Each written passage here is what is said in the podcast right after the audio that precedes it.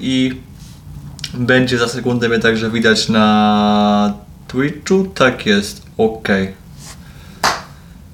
Dobrze, a więc bez zbędnego przedłużenia witam jeszcze raz. Witam na live Greg Motorsports Live Podcast yy, po weekendzie Grand Prix Japonii, wyścigu Grand Prix Japonii Formuły 1 oraz yy, MotoGP, wyścigu Grand Prix Indy. Będzie jeszcze słówko o LMS-ie, o IndyCarach, jeszcze innych takich tego typu sprawach. Yy, Natomiast na początku oczywiście przypomnę, że chętnie zapraszam właśnie do interakcji w komentarzach, chętnie zapraszam do tego, aby zadawać właśnie pytania, aby może poruszyć pewne tematy właśnie, głównie to około wyścigowe, ponieważ najbardziej yy, w głównym celu spotykamy się tutaj po to, aby pogadać o wyścigach właśnie, o tym jak ten sport wygląda oraz yy, co nam się podoba, co nam się w tym sporcie też nie podoba. Od tego właśnie jest ten live, mam nadzieję, że Wam się spodoba.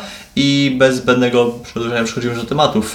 Pierwsza rzecz, pierwszy temat, jaki warto mówić, Mówiłem y, już o tym o Oskarze Piastri, który zostaje na, dłużej, na dłuższy czas w McLarenie. To już było omawiane przy okazji live'a w środę. To jest jak najbardziej logiczny ruch i też y, rzecz, która, na którym McLaren bardzo mocno skorzysta, ponieważ y, w razie odejścia Norrisa cały czas McLaren, tak, tu widzę, że mój włosek jakiś, się- jakiś kosmyk się ten y, niesfornie nie chce, nie chce ułożyć. Y, w razie gdyby McLaren stracił Lando Norrisa w najbliższym czasie, to zespół wciąż będzie miał posztek z Oscara Piastriego. Tu nie ma raczej zbyt wiele do komentowania, też zresztą y, polecam odwinąć y, live'a właśnie z środy tam też y, poruszyłem parę, powiedziałem parę słów na temat, nawet na jego początku. E, Natomiast y, w sobotę, y, przed jeszcze trzecią sesją treningową, gruchnęła nam informacja, której też się spodziewaliśmy, niekoniecznie chcieliśmy tej informacji, mianowicie e, Liam Lawson nie będzie, nie dostanie fotela na, na pełny etat na przyszły sezon. E, Daniel Ricciardo oraz Yuki Tsunoda to jest dwójka w Scuderii Alfa Tauri na przyszły rok, bądź też jak to tam się nazywać, Scuderia Hugo Boss, Scuderia nie wiem, Nike, Scuderia Adidas, Scuderia nie wiem, Fruit of the Loom, czy jakkolwiek to ma tam się nazywać. Czy To jest duet, który za rok zobaczymy w zespole z Faenzy, w zespole, który jest ekipą siostrzaną, barterską, satelicką, podlegającą Red Bullowi, e, jakkolwiek to zwał, e, no to nie jest za bardzo skład, który chcielibyśmy oglądać. Na pewno żałujemy tego, że nie widzimy tam Liama Lawsona. To jest, e, to jest mój główny ból, jaki ja mam względem właśnie tego, co ogłoszono w sobotę, ponieważ no, to jest troszkę no-brainer. No wiemy wszyscy, że Liam naprawdę fajnie się spisuje w tym składzie i Yuki Tsunoda, co pokazało, nie wiem, no właśnie pokazało Grand Prix Japonii, no nie ma łatwego przeciwnika właśnie po drugiej stronie garażu. Jasne, Ricardo też daje radę, ale na pewno William Lawson powinien być mi- miejscowy w tym składzie. I to jest y, rzecz niezaprzeczalna. Pytanie tylko teraz, kto będzie miałby być obok niego, no właśnie albo Tsunoda, albo Ricardo. No, e, Ricardo ma taki sens, że skoro faktycznie Red Bull chce zastąpić go z nim Sergio Pereza, no to faktycznie przygotowanie go właśnie przez te pół sezonu, no jest logiczne. Tylko problem jest taki, że Ricardo jest teraz troszkę skasowany i fizycznie nie jest za bardzo w stanie się ścigać, co jest dla niego sporym problemem, sporą też, e, sporą też taką e, niedogodnością oraz że, że po prostu bardzo mocno wpływa na jego, na jego ocenę, na jego też na jego e, notowania. No i niestety no, Ricardo dostaje, że powiem, dłuższą szansę w ciemno. Pewnie właśnie skończy się tym, że prawdopodobnie zastąpi Pereza po przyszłym sezonie, albo może jeszcze w trakcie tego sezonu właśnie Sergio Perez spisuje się obecnie no, znacząco poniżej oczekiwań i też można spodziewać się, że jego te dni właśnie w Red Bullu, w ekipie fabrycznej, seniorskiej, jak to zwał, są raczej policzone. Natomiast y, nie skupiamy się może jeszcze na samym Ricardo i tak dalej. No właśnie jeszcze jest druga kwestia, czy może Tsunoda powinien pożegnać się ze składem, no bo jedni chwalili Tsunoda, że tak, super jest, he's brilliant all, all year, y, pi- pisał Lorenz Berda na przykład y, w swoich tam tekstach, w Elidonach czy na Twitterze.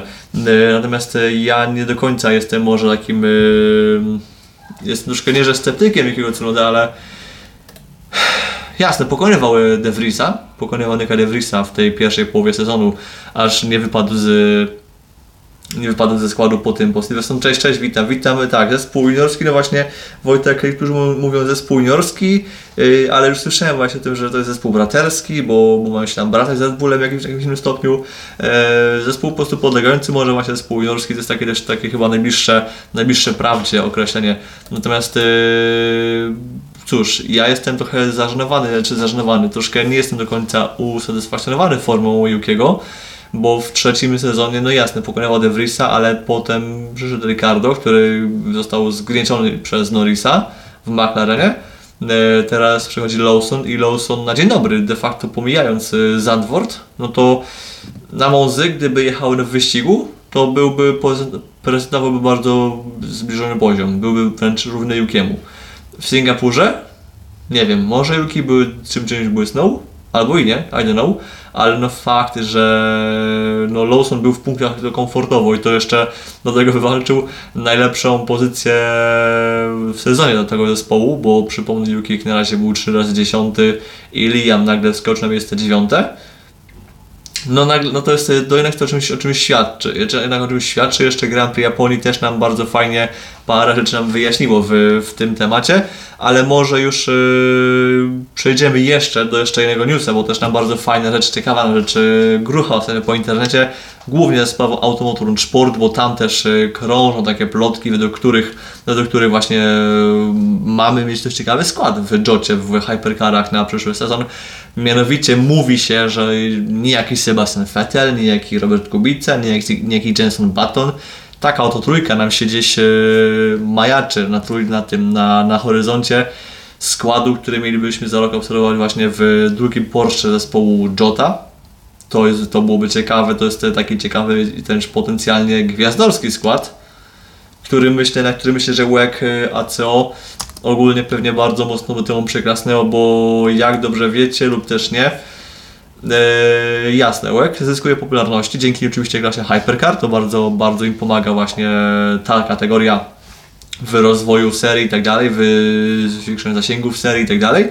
E, Oczywiście Le Mans to jest ich korowy ide- event, który jest najważniejszy w, całym, w ciągu całego roku, ale też e, istotne jest to, aby przyciągać kierowców, którzy, który, e, który, którzy wnoszą swoje nazwisko, którzy, którzy swój fanbase do, do takiej serii i właśnie taka trójka byłaby czymś taką ciekawą, takim ciekawym dodatkiem.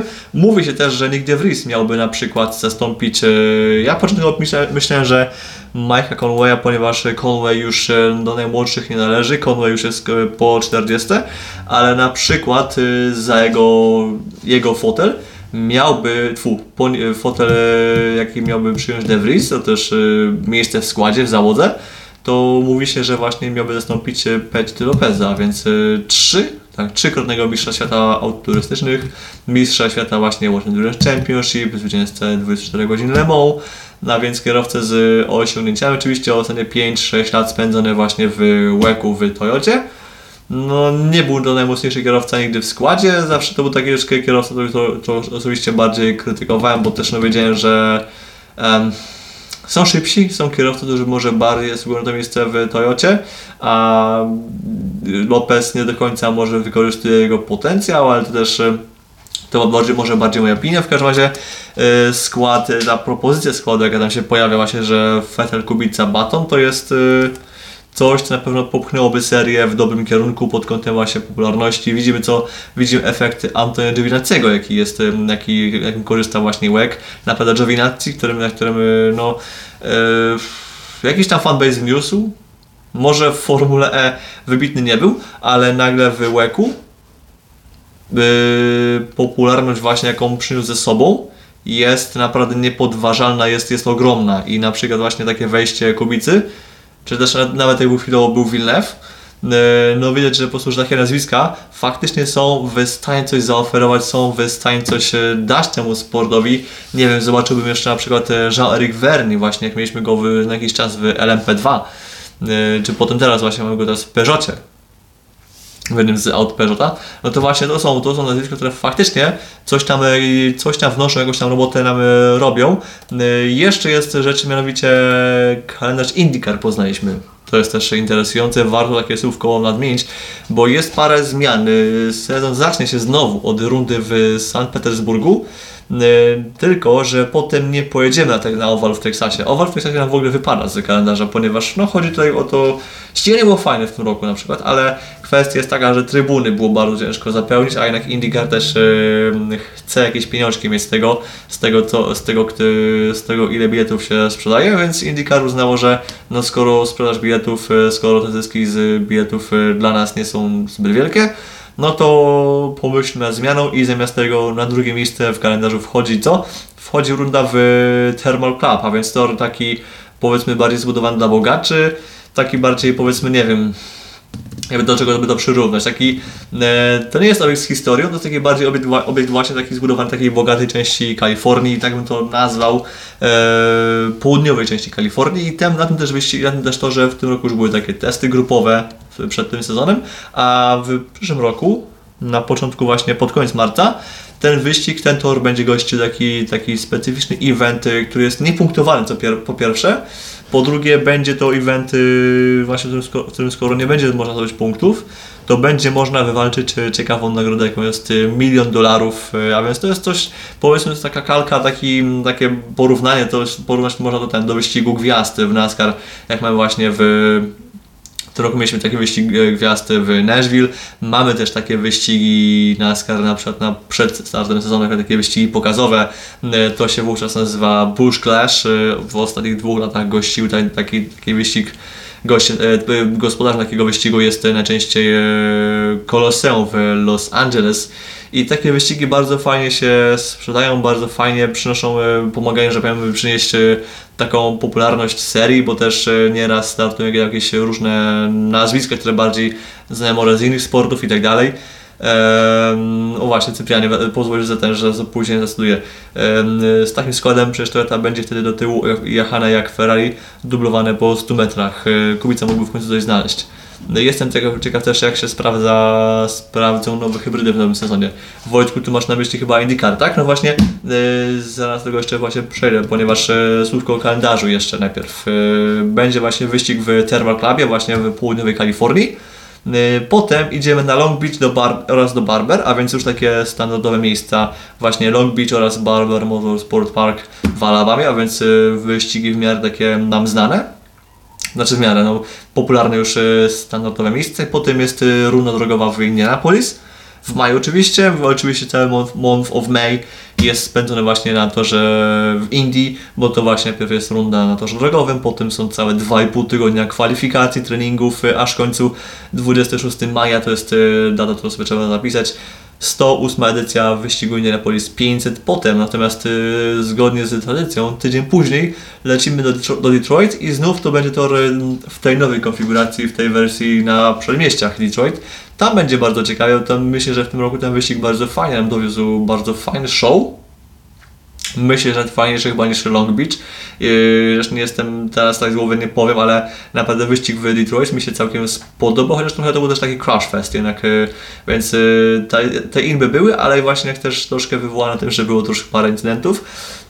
Mam potem Road America i uwaga, nie mam od razu Mid Ohio, ale między Road America a Mid Ohio nam wyskakuje Laguna Seca, Laguna, Laguna Seca, która w ostatnich paru latach gościła finał sezonu w IndyCarach, teraz, teraz właśnie przechodzi na tą taką datę bardziej letnią, dokładniej pod koniec czerwca, właśnie w czerwcu są nasze trzy wyścigi właśnie Detroit, Road America i potem jest jeszcze Laguna Seca. Yy, to są trzy wyścigi w ciągu jednego miesiąca, właśnie między Road America a Laguną Seca jeszcze jest Le Mans, też warto wspomnieć, ale to jest oczywiście już mówimy o innej serii. Potem idziemy do właśnie do Mid Ohio właśnie na początku lipca i następnie jest double header, dwa wyścigi w jeden weekend w, w Iowa, to też jest, to też jest raczej tradycja.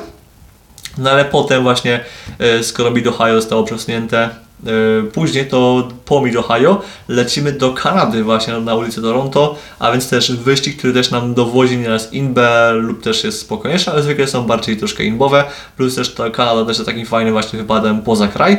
E, propos wypadów poza kraj, finalnie nie doszło do skutku ścigania w Argentynie, szkoda, bo właśnie takie otwarcie się na jakieś nowe rynki właśnie poza, poza Ameryką, taki powrót na ten na, do ścigania poza, gdzieś tam w Ameryce Południowej, E, no to jest coś, co IndyCarowi się raczej przydało. Wiadomo, ściganie w Europie czy w Australii przy kosztach transportu jest e, no bez jakiegoś dużego wkładu finansowego z jakiegoś podmiotu, podmiotu zewnętrznego jest raczej na razie niemożliwe i to trzeba sobie powiedzieć wprost.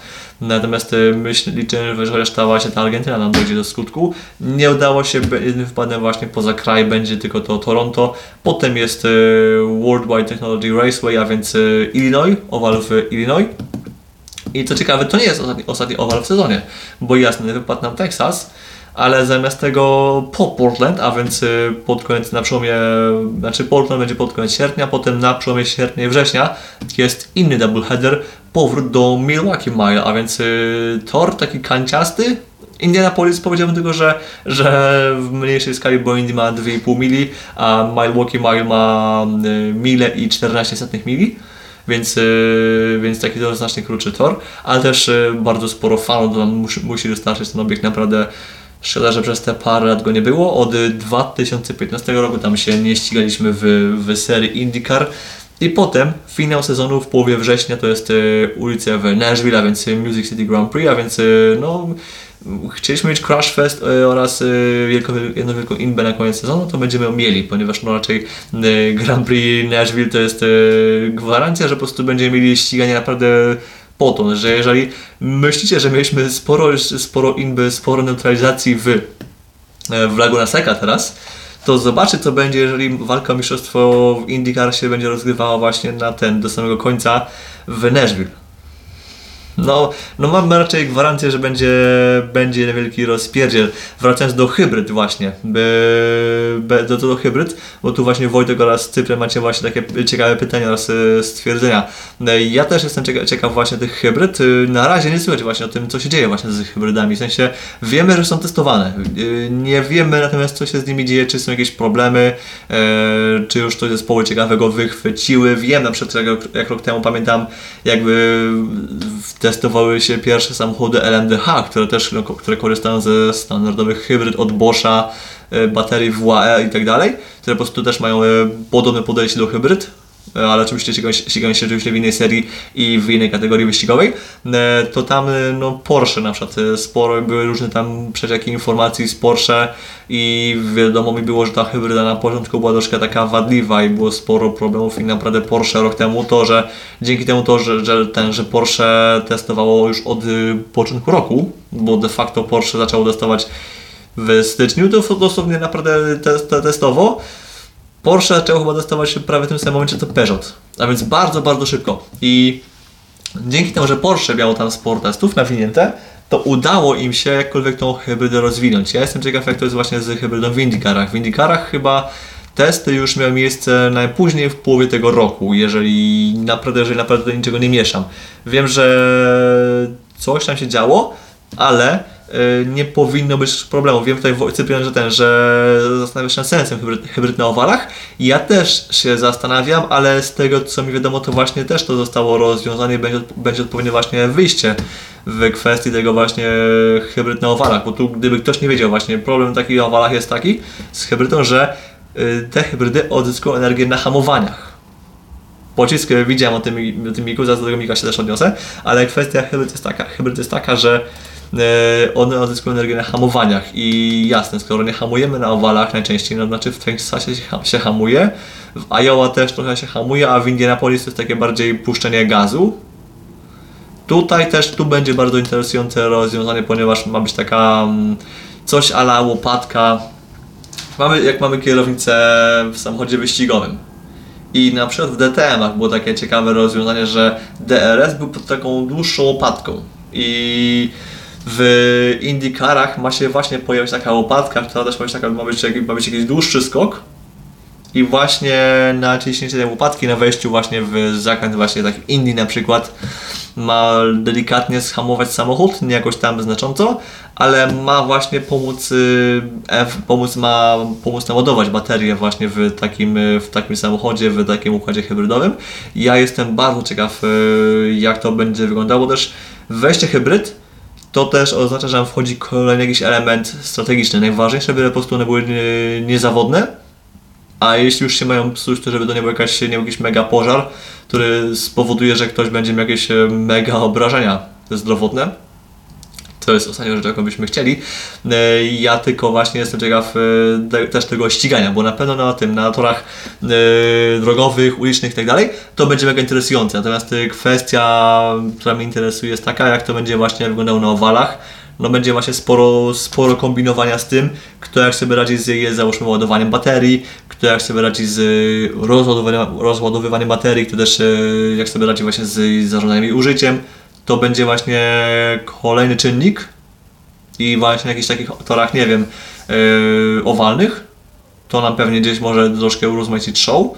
I jeszcze dodam jakieś tory, nie, tory albo miejsca, yy, gdzie jest, nie wiem, gdzie... Mm, znaczy sytuacje, w których, nie wiem, załóżmy ktoś z przodu się broni na zużytych oponach, a ktoś z tyłu właśnie ma do dyspozycji push to pass, ma do dyspozycji właśnie hybrydę, to będzie, to będzie mega interesujące, bo będzie naprawdę sporo sposobów na obronę, sporo sposobów na atak i nam to naprawdę też jeszcze bardziej za ten za rozkręci show, tylko jeszcze, jeszcze mam pytanie takie, zastanawiam się na przykład, na przykład e, czy to też nie sprawi, że nam troszkę może koszty jeszcze bardziej eskalują, bo też e, no, pamiętajmy, że jak w IndyCarach jednym z, no wiadomo, że w motorsporcie ważne są koszty i e, finanse to jest coś, co nas odróżnia. E, te zespoły biedniejsze od tych bogatszych. Jeżeli mamy właśnie, jeżeli się okaże, że takie Penske oraz Ganassi na przykład odskoczą e, pod kątem know-how, pod kątem, nie wiem, e, wiedzy na temat, na temat e, zastosowania takiego elementu w wyścigu, tego jak, się, jak, się, jak to, jak to z niego wydajnie, wy- ten, wydajnie, e, jak z nim wydajnie pracować, żeby robić jakąś przewagę, to się może okazać, że właśnie, że któraś ekipa może mieć taką e, bardzo niezdrową przewagę, tylko sobie jeszcze pójdę po wodę, aby sobie troszkę prawda, łyknąć. Ale też mnie to właśnie mega interesujące, ja tego właśnie interesuje, to właśnie tylko mam nadzieję, że, że faktycznie gdzieś tym wszystkim nie zostanie właśnie wylane dziecko z kąpielą. Ale już e, dość tych takich rzeczy newsowych. Wróćmy do no, tego, co jest najważniejsze dla nas, a więc e, ten wyścig o Grand Prix Japonii. Ja uważam, że naprawdę cały weekend był fantastyczny do w rywalizacji na torze Suzuka. Zawsze mi się podobała, to jest naprawdę jeden z fajniejszych torów, gdzie cały weekend jest naprawdę jednym z, uważam, fajniejszych weekendów w ciągu roku. Jest takich intensywnych też, no kibice dopi- dopisują, yy, sporo bywa różnie, ale naprawdę cały weekend to jest jeden z, jeden z tych eventów, które naprawdę czeka się w ciągu roku. I tak, w kwalifikacjach, no niestety znów e, Moss sobie napytał biedy Logan Sargent, rozbija się w Q1, e, nie zdąża do- rozpocząć żadnego kółka kwalifikacyjnego. W związku z tym Sargent e, nawet nie zdobył 107% czasu, ale do startu został dopuszczony, ale no też już rozmowa na temat tego, gdzie, czy będzie jeszcze za rok jeździł w Williamsie. No, do tego wrócimy na koniec, e, na koniec lighta. E, W Q1, w Q1 odpadają razem z nim duet e, duet, duet, e, duet Alfa Romeo, Nico Hülkenberg i Lance Stroll. No Stroll cóż, ja nie wiem co do powiedzenia, jak zwykle o Stroll naprawdę nie ma, nie ma sensu się w ogóle nawet e, rozgadywać, e, żal po prostu czasu. 15 w Q2 natomiast był Kevin Magnussen, 14 Esteban Ocon, 13 Alex Albon, 12 Pierre Gasly, 11 Liam Lawson, a więc naprawdę też e, Liam znów imponuje bardzo blisko wejścia do Q3, tam zabrakło e, zabrakło chyba jakieś tam niecałej, jakieś tam nieca 500 mniej więcej zabrakło. To jest naprawdę niewielki margines y, straty, jaki właśnie miał, jaki właśnie miał mm, y, Nowo- Nowozelandczyk. Co bardzo martwi, duet Alpin niestety właśnie znów y, wypada nam w Q2, więc też troszkę daleko poza tym, y, tymi punktami na wejście, na wejście przed wyścigiem. I potem w Q3 Fernando Alonso dopiero 10, a więc y, Aston Martin, no widać, że po prostu ta forma opada. To nie ma nic wspólnego z dyrektywami i tak dalej. To to po prostu bardziej coś wspólnego z rozwojem samochodu. No bo nawet y, poprawki w, w AMR 2.3 niezbyt wiele dają. Yy, a, jeszcze właśnie, e, jeszcze Cyprian właśnie, a propos tego właśnie metanolu, to, to, to, w sumie trochę to interesuje, ale pewnie kwestia jest taka, że chyba IndyCar też e, przygotowało, myślę, odpowiedni jakiś pakiet e, bezpieczeństwa, po- ten by poprawić właśnie bezpieczeństwo w takich sytuacjach, by właśnie nie było, że mm, ten etan- metanol się zapali, bo też no, well, to nie byłoby zbyt fajne, ale wracając, no to e, Cóż, Aston po prostu mega siada. Dziewiąty Yuki, Yuki Tsunoda, więc y, no, w momencie, w którym się musi, musi się, że powiem, spiąć, no to fajnie. Yy, Ale też pamiętam, że Lawson nie był daleko, nie? Że to dziewiąte miejsce fajne, ale Lawson 11 no jest, y, nie był mega daleko. Y, Potem czwarty rząd y, dla Mercedesa, szósty Carlos Sainz, piąty Sergio Perez, po prostu Sergio Perez został zmieciony z planszy w ten weekend i to jest, yy, to nie jest opinia, to jest fakt, bo półtorej sekundy do Maxa Verstappena to jest naprawdę, to jest, yy, no mi byłoby wstyd się pokazać na drugi dzień na torze. Yy, właśnie piąty Sergio Perez, czwarty Charles Leclerc, a więc znów z Ferrari lepiej sobie radzi jeden monakijski książę, więc wrócił do tej swojej formy kwalifikacyjnej. Po raz pierwszy chyba w tej połowie sezonu Leclerc pokonał Sainza w kwalifikacjach, jeśli się nie mylę, a więc E, no Monakijczyk poczuł troszkę ten, ten oddech Sainza na plecach, bo Sainz naprawdę na przestrzeni tego czasu, wspólnego czasu w Ferrari już się naprawdę poprawia. To jest naprawdę Sainz jest, e, jest OP momentami i Leclerc wie, że musi wrzucić e, drugi bieg, kolejny bieg, by mu dotrzymać kroku i te kwalifikacje pokazują, że faktycznie Leclerc no, się nie, nie obija. I nie obija też się McLaren, ponieważ e, trzeci Lando Norris, drugi Oscar Piastri, a pierwszy no znów oczywiście Max Verstappen, a więc wracamy do starego dobrego pucharu. Max Verstappen znów e, że powiem, mistrzem świata i oraz Bogiem i tak dalej, więc e, no myślę, że wiecie dobrze, że o Maxie zbyt wiele nie powiem. E, z takich ważniejszych wydarzeń z wyścigu, no to po pierwsze na starcie dwa McLareny biorą wykleszcze Verstappena i tutaj Maxowi udaje się z tego wyjść cało, nie został uderzony ani nic. Max broni zdolny prowadzenia, mimo że Maki były po wewnętrznej, po zewnętrznej, Piastri z Norrisem naprawdę napierali ostro i tutaj trzeba pochwalić właśnie duet McLarena za to, że, za to, że naprawdę mieli ostrą ofensywę właśnie na, na tym starcie i gdyby, gdyby ten tor był lekko inaczej ułożony, to moglibyśmy mieć znów Maki na czele, więc znów McLareny jeśli startują z tych drugich, trzecich, czwartych miejsc w dwójce razem, razem wspólnie gdzieś tam, blisko siebie, to znów są groźne na starcie. To trzeba, to trzeba właśnie wyróżnić, że maki naprawdę na startach świetnie potrafią się wystrzelić. To jest, e, to jest rzecz do wyróżnienia. E, natomiast e, dalej w stawce Ocon, Bottas, Okon, Bottas i ktoś chyba jeszcze, chyba jeszcze Magnus, a nie Magnus, albo, albo Hulkenberg. E, trzech kierowców nam po prostu e, zalicza kolizję i, i mamy przez to samochód bezpieczeństwa. Jeszcze Ricochet dostaje przede tym wszystkim e, Guan Yu Zhou. Sergio Perez e, zalicza lekką kolizję z Lewisem Hamiltonem. Hamilton dostaje lekko wypchnięty poza tor. Perez też tam uszkadza sobie przednie skrzydło, a więc Perez e, zaczyna swój festiwal, festiwal takiego no nie, nie że przeglądu ceramiki, ale naprawdę takiej bardzo kiepskiej jazdy, która nie, ten, nie, no nie zaprowadzi go zbyt daleko i to mi to naprawdę wygląda bardzo źle właśnie w kontekście tego, że Perez najprawdopodobniej utrzyma ten fotel w Red Bullu na przyszły rok, ale do roastowania Pereza sobie może przejdziemy jeszcze później. E, po restarcie natomiast Max Verstappen nam Gida leci dalej, Maki wraz za nim. Potem mamy duet, e, duet Ferrari, za, za nim jest duet Mercedesa. W Mercedesie nam się, są, tam się kotłują, ponieważ jasne, z przodu jest Hamilton, ale przez chwilę nam się Russell kotłuje z Lewisem jest próba właśnie przejęcia lokat, miejsca Hamiltona przez Russella. E, to jest dokładnie walka o miejsce, które? Szóste. Szóste miejsce ale po chwili Russell go, Russell zostaje skontrolowany przez Luisa. Z tyłu natomiast y, tam się cały czas Perez próbuje właśnie przebić przez stawkę, ponieważ Perez y, zjechał za samochodem bezpieczeństwa do boksów, ale to ciekawe, y, ten zjazd mu napytał sporo biedy, ponieważ on pod tym zjeżdżając do boksu wyprzedził rywala, który był jeszcze na torze, w sensie wyprzedził go właśnie podczas zjazdu do boksu, wyprzedził kierowcę, który, który był na torze za to było 5 sekund, a potem przy powrocie na tor też innego rywala także wyprzedził, już bijając linię pierwszą samochodu bezpieczeństwa.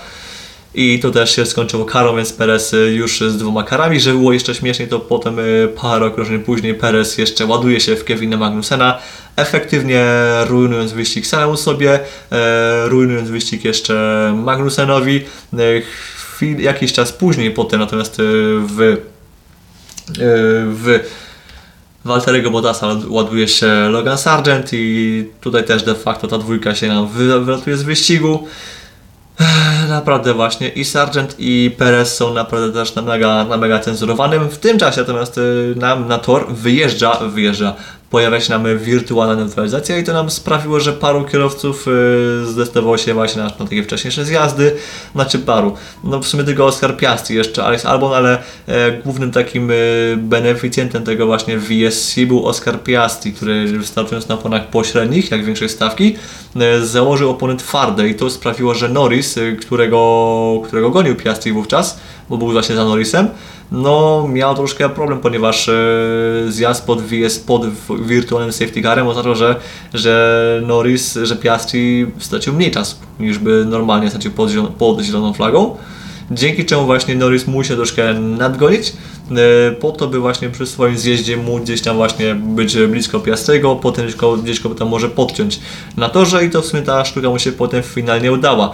Natomiast w Mercedesie jako że na to, że tak prędkościowo nie mieli szans powalczyć z Ferrari nawet, co było dziwne, naprawdę to jest dziwny widok, widząc, że Mercedes, e, że Ferrari nie walczy o zwycięstwa, ale e, i tak problem ma z nimi Mercedes i to jeszcze te dwie ekipy są za plecami McLarena, to jest bardzo dziwny widok. I żeby temu zaradzić, no to Mercedes e, decyduje się na taką ciekawą rzecz. Mianowicie ściąga Louisa Hamiltona i to też takim, w takim, e, taką konwenc- konwencjonalną strategią, ponieważ e, na 16, 17 kółku mniej więcej większość kierowców zjeżdża, to już e, kto jakie opony zakłada, to już jest od, strategii, bo na przykład Max Verstappen pociągnął dwa stinty na oponach pośrednich i potem końcówkę pojechał na oponach twardych. Tak samo też postąpiono w przypadku Ferrari i Leclerca i Sainza. Natomiast McLareny pojechały, wystartowały na oponach, na oponach pośrednich, a potem dwa stinty na twardych. U Luisa zrobiono tak, że był ten zjazd na okrążeniu 16, tak przy- prawie wszyscy. E, Natomiast u Russella poszli w inną mańkę, ponieważ u Russella przytrzymali go jeszcze, bo uznano, że hej, zrobimy jeden pit stop.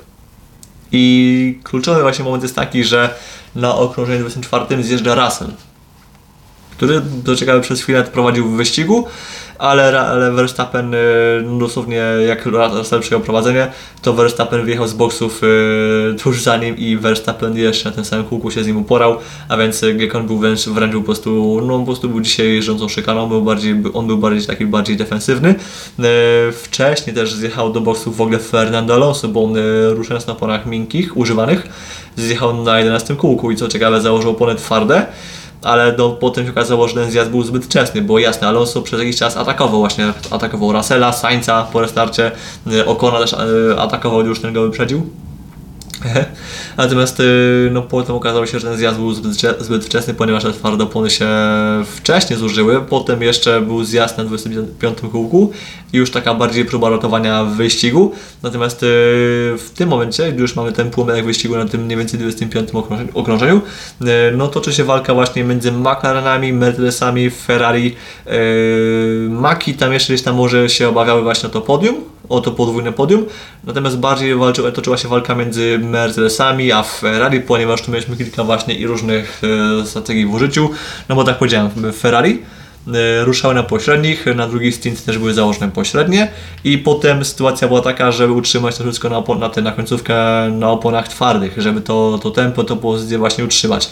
I Leclercowi się udało, ponieważ e, dowoził czwarte miejsce, natomiast y, Mercedes, tak powiedziałem, ruszał też obydwaj na oponach pośrednich, ale Lewis y, dostaje zaraz opony twarde po tym pierwszym pit-stopie, a Russell to ciągnie się właśnie jeszcze dłużej na tych oponach y, pośrednich, aż do połowy wyścigu i zamiast y, dwóch pit-stopów jak, dwóch pit-stopów jak wszyscy inni, Russell jedzie na tylko jednym pit-stopie i to jest coś, co było właśnie sporym zagrożeniem dla Ferrari, ponieważ no Ferrari też robił dwa pit-stopy i w takiej sytuacji Sainz na przykład był bardzo mocno zagrożony, ponieważ był za Leclerciem w tym wyścigu i był bardzo mocno narażony na to właśnie, że no spadnie za dwa Mercedesy. No częściowo się niestety te, te groźby, strachy się zmaterializowały, ponieważ nam spada właśnie spada nam Sainz za Hamiltona. Z Russellem udało się w końcówce oporać po takich dość e, niezdarnych, niezdarnym team orderstwo, czymś tam, takiej próbie tworzenia tego, co miało miejsce w Singapurze między Sainzem a Norrisem. To było bardzo też komiczne, do tego też sobie za chwilę przejdziemy. E, z tyłu stawki, bardziej w środku stawki powiedzmy bardziej e, walczą Alfa Tauri o te jakieś tamkolwiek punkty. Z wyścigiem się oczywiście pożegnał Bottas, Sargent, Albon, a więc duet Williamsa. Tu bardziej chodziło o to, że Sargent narobił uszkodzeń, że zespół uznał, że przez to, że samochody, że jest tak mało części mamy w, w zespole, no bo też y, teraz jest ta część pozaeuropejska sezonu i jakiekolwiek, jakiekolwiek większe, większe kraksy mogą sprawić, że po prostu samochody nie będą miały części, części zapasowych, a jeszcze jest przynajmniej Grand Prix Kataru, potem są wyścigi w, w Amerykach, aż w końcu na końcu sezonu lecimy do Abu Zabi, to te części naprawdę są y, cenniejsze niż złoto w Williamsie. I z tego też powodu obydwa auta wycofano, Pereza też wycofano, ale co ciekawe, po, po jakimś czasie Perez wrócił na tor, po to nam by odbyć y, dosłownie kary, żeby po prostu odsiedzieć swoje, swoje w pitstopach, y, za karę te parę pitstopów wykonać, tych kar, karnych, tych parę kar odbyć co było takie bardzo dziwne i też nie do końca rozumiem właśnie o co tu w ogóle tak naprawdę chodziło, ale no to bardzo śmiesznie się oglądało, gdy widzieliśmy Pereza wsiadającego do auta, i potem wyjeżdżającego z garażu ten na tory, gdy już go de facto schowano, więc e, mm, trochę, taka, trochę taka dziwna sytuacja, ale też, e, no cóż, Red Bull miał, miał taki swój pomysł ja jestem ciekaw, czy, jestem ciekaw, czy to, co chcieli osiągnąć, to udało mu się osiągnąć. E, jeszcze ważna rzecz właśnie, Alonso tak walczy o jakiekolwiek punkty, uratowanie wyścigu oraz jakiekolwiek ratowanie punktów. On dowozi miejsce ósme, zanim natomiast dzieje się trochę w Alpin, ponieważ Alpin nie ustalił pewnej rzeczy przed, przed wyścigiem, ale no, okazało się, że w sumie walczą walczą yy, Ocon i Gasly właśnie z Alonso o to miejsce ósme, no to uznali, że zamienimy ich e, miejscami i Gasly na, chwilę wskoczy do góry, by właśnie pogonić się za Alonso. Nie udało mu się, do tego też przejdziemy za chwilę. E, ja muszę pochwalić to, że wyścig był naprawdę bardzo fajny, było bardzo sporo też walki między kierowcami na różnych e, mieszankach opon, też na różnym zużyciu opon, bo też opony, jedni, jedni kierowcy właśnie mieli okazję powalczyć po przebiecie przez stawkę na świeższych oponach pewnych momentach. Inni potem musieli mocno się bronić, by właśnie tych, by tych miejsc, miejsc właśnie nie potracić. To nam dało bardzo fajne ściganie właśnie te dwa pistopy. W tą niedzielę bardzo fajnie zaowocowały.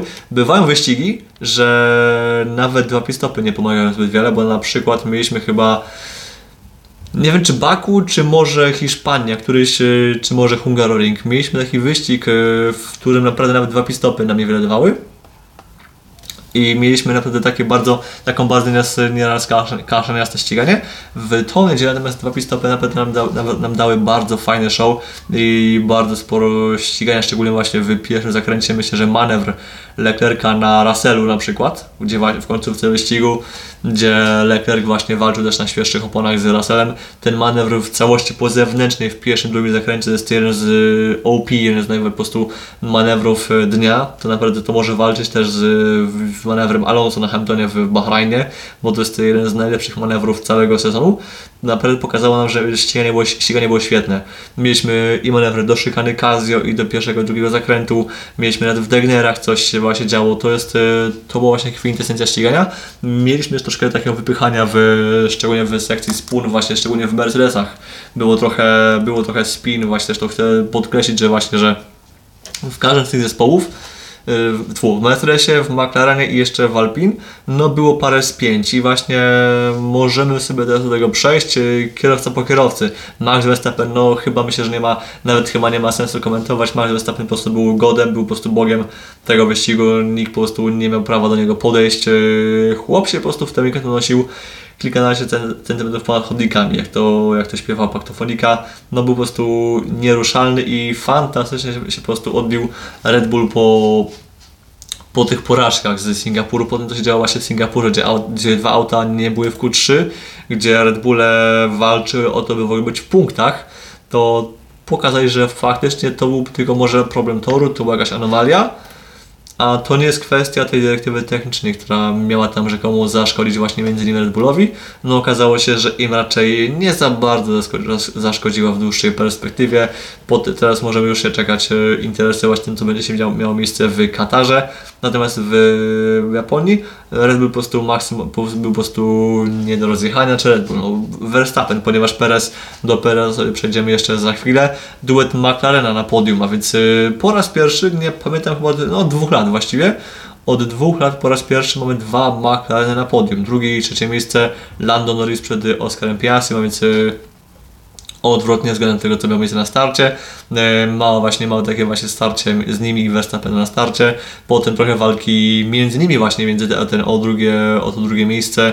Finalnie zwycięsko z tej walki wychodzi Oscar, Oscar Piastri, Lando Norris i naprawdę widać, że w tym zespole jest teraz jest świetna harmonia. Oczywiście każdy z nich pewnie chciałby być drugi i znaczy pier, pierwszy, ale y, każdy chciałby być najwyżej jak się tego dało. Dziś był to właśnie dziś, w niedzielę był to właśnie Norris. Y, Piastri pewnie mógł być, może czuć taki lekki niedosyt, ale i tak chłopak naprawdę ma, wykonał fantastyczną robotę. Pierwsze właśnie jego podium w karierze. Do tego też właśnie pokazuje nam chłopak, że jest coraz bliżej właśnie Norrisa, że w kwalifikacjach, gdy McLaren był gorszy, miał tą gorszą formę, to było widać, że Norris jednak musiał zmagać się z, też z Piastri. Piastri naprawdę też y, był bardzo mocny w czasówce względem właśnie Norrisa, a teraz y, widzimy, że faktycznie ten duet jest, y, jest sobie równy, że, e, że jeżeli ma ten, mają ten sam samochód, te same poprawki, te, te same pakiety, to faktycznie Norris y, nie może spać spokojnie. To nam wróży bardzo świetną właśnie walkę na przyszłość. Czy Czwarte miejsce Charles Leclerc i naprawdę też y, Leclerc po tych właśnie paru fajnych manewrach Jasne, trochę, trochę anonimowy wyścig, ale uważam, że może być Monakijczyk y, dumny z tego właśnie, co udało się Ferrari wywalczyć przy- przynajmniej na niego. Sainz już może być taki mniej, zado- mniej zadowolony, też to wynikało z tego, że Sainz był po prostu z tyłu i no na takiej sytuacji ktoś musiał stracić, więc no Sainz właśnie stracił, ponieważ Sainz finalnie był szósty, tak? Czy potwier- potwierdzę tylko sobie, czy był szósty? Tak. Ponieważ piąty był Lewis Hamilton, y, nie udało się właśnie Sainzowi pokonać Luisa w końcówce, mimo właśnie taki, mimo też takiego ostrego ataku właśnie w, na, samym, na sam koniec wyścigu. Też taka, taka śmieszna sytuacja właśnie, skoro mówimy o Sainzu, o Lewisie Hamiltonie i tak dalej, to w końcówce miała też miejsce taka interesująca akcja, gdzie no właśnie duet Mercedesa walczył ze sobą o pozycję o miejsce chyba tak właśnie o piąte, piąte, szóste, z tyłu był Sainz na siódmym, na siódmym ten na świeższych oponach E, i duet Mercedesa no, miał parę spięć, bo właśnie było trochę wypychania między sobą. E, Lewis nawet, e, nie, George chyba się skarżył o to, czy walczymy ze sobą, czy walczymy z innymi kierowcami, a więc można wnioskować po tych, po tych różnych sytuacjach, gdzie właśnie było to wypchnięcie ze strony Russella na, na Lucie Hamiltonie w tym w zachęcie Spoon, gdzie były takie różne jakieś takie niezbyt sympatyczne rozmowy radiowe. Można wnioskować, że w tym Mercedesie no, wymaga chyba, chyba potrzebna jest jakaś taka no, rozmowa między kierowcami, bo jest lekkie spięcie, taki kryzysik, a pamiętajmy, ci kierowcy nie walczą o Mistrzostwo Świata teraz, tylko walczą o punkty. Yy, I walczą o to, by ten Mercedes wrócił na szczyt. Tam, gdzie też jest ich miejsce. Podobnie jak Red Bulla. E, tylko problem jest taki, że teraz to wygląda jakbyśmy nie mieli dwóch e, zgranych kierowców, tylko mieliśmy dwóch numerów jeden. A jeśli mamy dwóch numerów jeden w zespole, to wiemy, że de facto zespół nie do końca działa, ponieważ e, nagle nie jest najważniejsze to, aby zespół szedł do góry, tylko to, żeby jeden kierowca pokonał drugiego. To nigdy nic nie przynosi niczego dobrego. To jest zawsze stratą do zespołu. Zresztą e, Luis wie, chyba wie o czym, e, wie o czym mowa, ponieważ e, przerabiał taki kasus z, Fernando Alonso, z Nico Rosbergiem. No teraz z Russellem właśnie to jest, to jest też, to jest, muszę zabrać na plus, dla Luisa, że naprawdę Teraz, on w tym wieku, będąc już blisko 40 i też mając już naprawdę sporo lat na karku w, w motorsporcie, w, we Formule 1, e, po tak trudnym sezonie, jaki miał rok temu, Lewis naprawdę świetnie się odbudował. To jest e, ten jego powrót na szczyt, po, na szczyt, e, ten jego powrót do jego formy, gdzie znów, cały znów dominuje właśnie w zespole, bo w tym roku Lewis naprawdę jest e, świetny to jest naprawdę wow, świadczy właśnie o jego klasie, nie to, nie to, że zdobywa tam 100 ileś pole position, 100 ileś zwycięstw i tak dalej, to tak, to między innymi, ale e, to jak e, gdy zespół jest, nie, nie jest idealny, gdy samochód nie jest idealny, gdy są e, problemy z samochodem, z porpoisingiem, z nie wiem, korelacją samochodu, tfu, z korelacją danych z, w, tu- w tunelu oraz między, między tunelem a torem, gdy są problemy właśnie w umiejętnym rozwoju samochodu oraz eliminacji jakichś problemów, takie właśnie sytuacje sprawiają, że poznajemy klasę zawodnika właśnie. Gdy jest, gdy jest w dołku, gdy zespół jest w tym dołku, Luis naprawdę po tym zeszłym roku odbija się fantastycznie i naprawdę to jest, e, aż się przyjemnie na to patrzy. I mam nadzieję, że teraz, że do tego jeszcze dojdzie jakaś harmonia w zespole, która powinna uważam wrócić. E, idąc dalej, ponieważ mamy troszkę nasz, nasz czas lekko nagli. E, e, a, Cypern. Ten wyścig to taki mid, mid fight F1, e, ale nie liczyło się nikogo, tylko każdy patrzył na, na resztę.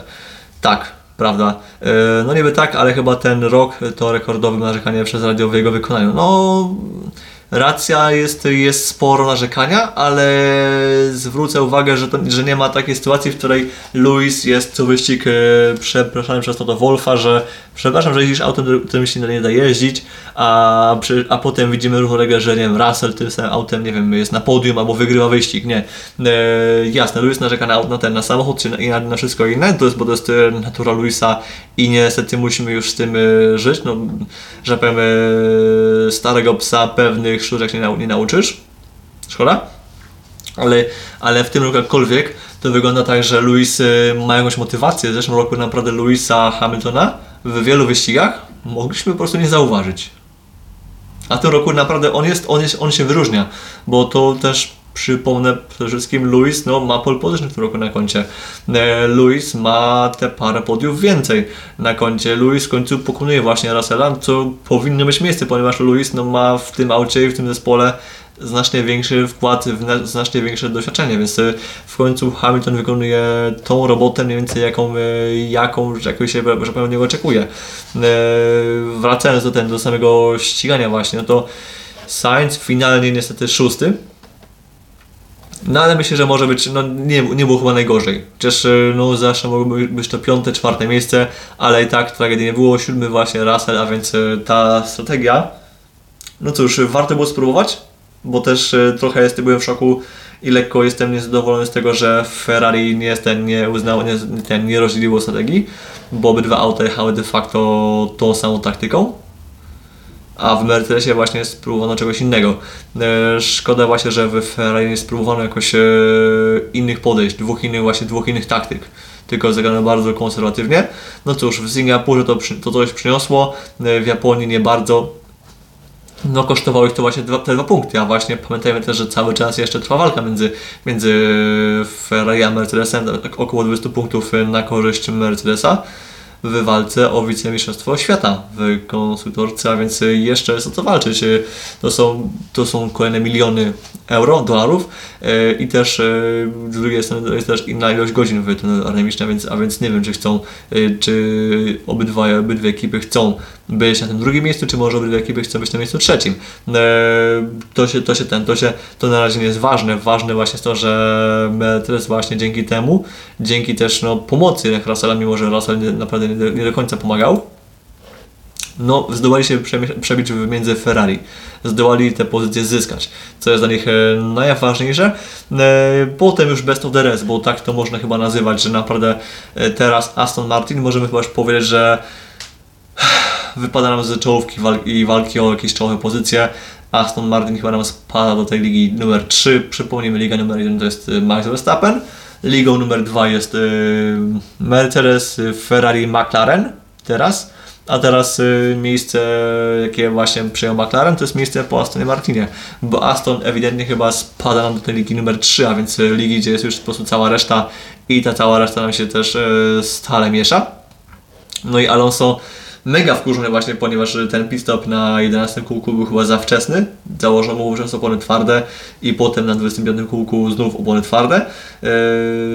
Na tym drugim stincie mega narzekał, że te opony twarde dość wcześnie się poddawały i cóż, chyba to była właśnie kwestia też e, strategii. Niewiele brakowało właśnie, by spadł za duet Alpina, więc byłby ledwie dziesiąty. Dobrze, że udało się właśnie resztę miejsce ósme dowieść, ale no teraz y, wygląda na to, że w, Astonie Martinie nadchodzi czas y, trudnych pytań. Ewidentnie skończył się okres miodowy. dwumiesiąc miodowy się skończył ewidentnie. Bo Alonso no już nie jest taki hura, happy i tak dalej. Nie mówisz, że a, co za, cóż za wspaniałe auto, cóż za piękny samochód, cóż za super szybka maszyna. Nie, Alonso mówi, że tym się nie da jeździć, że ściągnęliście mnie za wcześnie i że dostałem, że to na pożarcie lwom. E, więc Alonso już włączył swój tryb starego dziada i już zaczyna zrzędzić co troszkę nam się nie bardzo podoba. Jasne, nieraz to nam dodaje kolorytu, ale wiemy, że jeśli Alonso zaczyna narzekać, to znaczy, że też y, ta miłość w zespole powoli się kończy, że są problemy, że zaczynają się kwasy, że Alonso zaczyna za bardzo mieszać w zespole na przykład. Bo już takie sytuacje były właśnie i w McLarenie raz, drugi, w Ferrari i jeszcze w Alpine były takie różne sytuacje, gdzie Alonso no, się za bardzo troszkę mieszał w pewne sprawy, a przypomnijmy, on jest kierowcą, a nie szefem zespołu. No i bawię się, że może się kasus powtórzyć. Mam nadzieję, że nie. Że okej, okay, Aston przede wszystkim wykona swoją pracę należycie przez zimę i auto na przyszły rok będzie dobre, bo teraz nam w tym roku zostaje już tylko poprawki chyba na Grand Prix USA, bo w Katarze nie będzie poprawek w Astonie, to, to już wiadomo.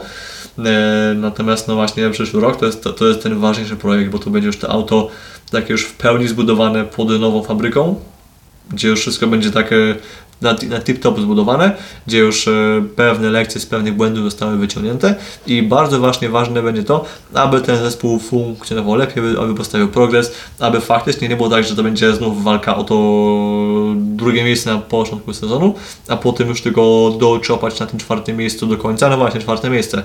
Czwarte miejsce też dla, Makla, dla Astana Martina też nie jest pełne, ponieważ e, tam już dosłownie 49 punktów do nich traci McLaren gdzie Aston jest czwarty, na czwartym miejscu, McLaren jest piąty, a więc Aston z wicemistrzostwa finalnie może spaść na drugie na piąte miejsce, co byłoby mega zjazdem, ale no przypomnijmy, że punkty w klasyfikacji konstruktorów zdobywa tylko jeden kierowca. I to jest problem. To jest problem, że Aston Martin nie ma dwóch normalnych kierowców, tylko mają Alonso, który po prostu lata, który to auto nosi na plecach i mają e, Strolla, który jeździ dupą. Tak, ja tego nie można nazwać e, formy strola e, tak, by nie użyć słów powszechnie używanych za, używanych za, wulgar, za wulgarne. To jest, e, to jest mega dołujące, mega smutne, bo ten zespół wyglądałby lepiej, ta forma zespołu też byłaby taka bardziej lepsza, ten może, bo, można byłoby ją łatwiej jakoś ocenić, gdybyśmy właśnie mieli kierowcę, dwóch kierowców, którzy po prostu są w stanie jeździć tym autem na maksimum, na maksimum jego osiągów, tak to robią w Mercedesie, tak to robią w Ferrari, tak to do momentu pewnego robili w Red Bullu. To jest smutne, to jest bardzo smutne. Yy, dziewiąte i dziesiąte miejsce finalnie właśnie dla duetu Alpiny i tutaj była lekka spina, ponieważ okazało się, okazało się że no, tak jak mówiłem wcześniej, była e, walka, była szansa pogonienia, pogonienia za Alonso w końcówce wyścigu troszkę ten duet y, przynajmniej nie był tak anonimowy, bo też y, udało mi się właśnie z, tego, z tych miejsc poza Q3 wbić do punktów, ale lekki kwas w Alpin, ponieważ Gasly dostał pod koniec wyścigu polecenie oddania pozycji Okonowi. Najpierw byliśmy troszkę zdziwieni, że czemu Gasly tam jest y, klnie w tym zagrodzie dla mediów, czemu jest, czemu krzyczy przez, przez radio i tak dalej. Potem okazuje się, że to nie jest tak, że zespół nie ustala tym przed wyścigiem, tylko wykonano jak najbardziej taką fair zamianę, że Gasly był z tyłu za okonem, ale Gasly miał lepsze opony, mógł bardziej pogonić za Hiszpanem, no ale nie udało się, no to zamieniamy miejsca z powrotem i Gasly musiał oddać. To, co najpierw dostał od Okona za free, czyli pozycję numer 9. Finalnie Gasly na 10 miejscu za właśnie Okonem, a więc yy, znów nam się powtarza właśnie schemat, którym Okon znów pokonuje Gasly'ego i to jest taka stała, właśnie stała już ten zależność, zależność, e, stała sytuacja, że w Alpin ten duet jest blisko siebie, bo cały czas, często jak te dwa, dwa auta dojeżdżają do mety, jak czyli dwa auta Alpin dojeżdżają do mety, e, w punktach czy bez punktów, to właśnie Ocon jest zawsze tuż przed Gasly. Zawsze Gasly jest tą jedną, max dwie pozycje za, za Okonem, więc we względem siebie ten duet jest bardzo mocny, wyrównany, ale też e, schierarchizowany, że wiemy, że Okon pewnie też dzięki doświadczeniu no stale jest przed Gazdim, ale to nie jest tak, że on jest jakieś lata świetlne przed Gazdim. Jest po prostu jedno miejsce przed i to mu cały czas pozwala gdzieś od tego, od swojego rodaka oraz team partnera odskakiwać. Ja jestem ciekaw, jaki tam będzie, jaka tam będzie atmosfera w zespole, ponieważ E, no wiemy, że panowie sympatią się nie darzą. E, wiemy, że topór wojenny gdzieś tam zakopano właśnie zimą zeszłego roku, ale jestem ciekaw, czy to znów tam nie, nie otworzy jakieś e, puszki Pandory. To będzie, to będzie interesujące, warto będzie to śledzić. Być może pewnie będzie tak, że panowie powiedzą, że a już tam, no że już daliśmy sobie na lusy, ale jeszcze, no jeszcze pewnie coś tam trzeba pogadać. A może być tak, że znów się nam otworzy jakaś e, krótsza, dłuższa spina, who knows. E, W Alpine pamiętajmy, cały czas nie ma takiego stałego szefa zespołu, cały czas tam jest, e, zespół jest w stanie rozkładu, więc możliwe, że nie ma komu, nawet nie ma komu tym, nad tym ewentualnie zapanować. Nie zdziwiłbym się w ogóle. E, Do, przechodząc do spraw mniej ważnych i mniej ważniejszych, 11 i 12 duet Alfa Tauri Lawson przed Tsunodą i to jest bardzo ważne właśnie dla mnie porównanie, dla mnie coś co mnie bardzo satysfakcjonuje, ponieważ e, widzimy po raz pierwszy paru wyścigów możemy zobaczyć taki stały obraz walki właśnie między tą dwójką. Że mamy pewność, że tak, Lawson jest właściwie równy Tsunodzie. I to jest bardzo dobra wieść dla Lawsona, bo pokazuje, że faktycznie te cztery wyścigi, jakie na razie przejechał w tym aucie, on się w nich nie obija, że to bycie blisko punktów na Monzy to nie wzięło się znikąd, że punkty w Singapurze też nie wzięły się znikąd. To jest bardzo, to jest bardzo pocieszające, bardzo satysfakcjonujące, satysfakcjonujące szczególnie, że w dwóch ostatnich wyścigach porównanie z Yukim Tsunodą było niemożliwe, ponieważ Yuki e, łącznie w Grand Prix Włoch i Grand Prix Singapuru w wyścigu przejechał łącznie pół okrążenia. Przypomnijmy, do wyścigu Grand Prix Włoch nawet nie wystartował, bo zepsuł się na, na kółku formującym, a w Singapurze Perez wpadł w niego na pierwszym okrążeniu, co wycofało go z wyścigu zanim e, minął linię mety po raz pierwszy po zgaśnięciu czerwonych świateł.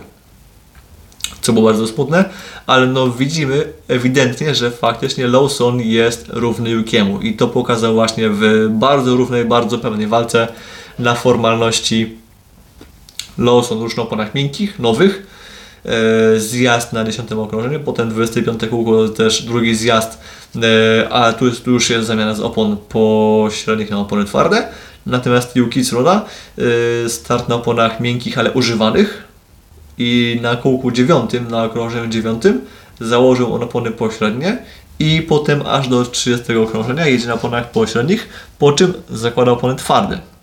I tutaj no, mamy w miarę porównania, ponieważ całkiem podobne taktyki, całkiem podobne strategie, troszkę się różnią długościami, więc mamy takie w miarę sensowne porównanie, że faktycznie tak, dwaj panowie, ci dwaj panowie są sobie równi, co świetnie świadczy o Lawsonie, ponieważ mówi nam, że Lawson po tych czterech wyścigach jest już równy Yukiemu, a źle świadczy o Japończyku, ponieważ no, on jest, to już jego trzeci sezon w Formule 1.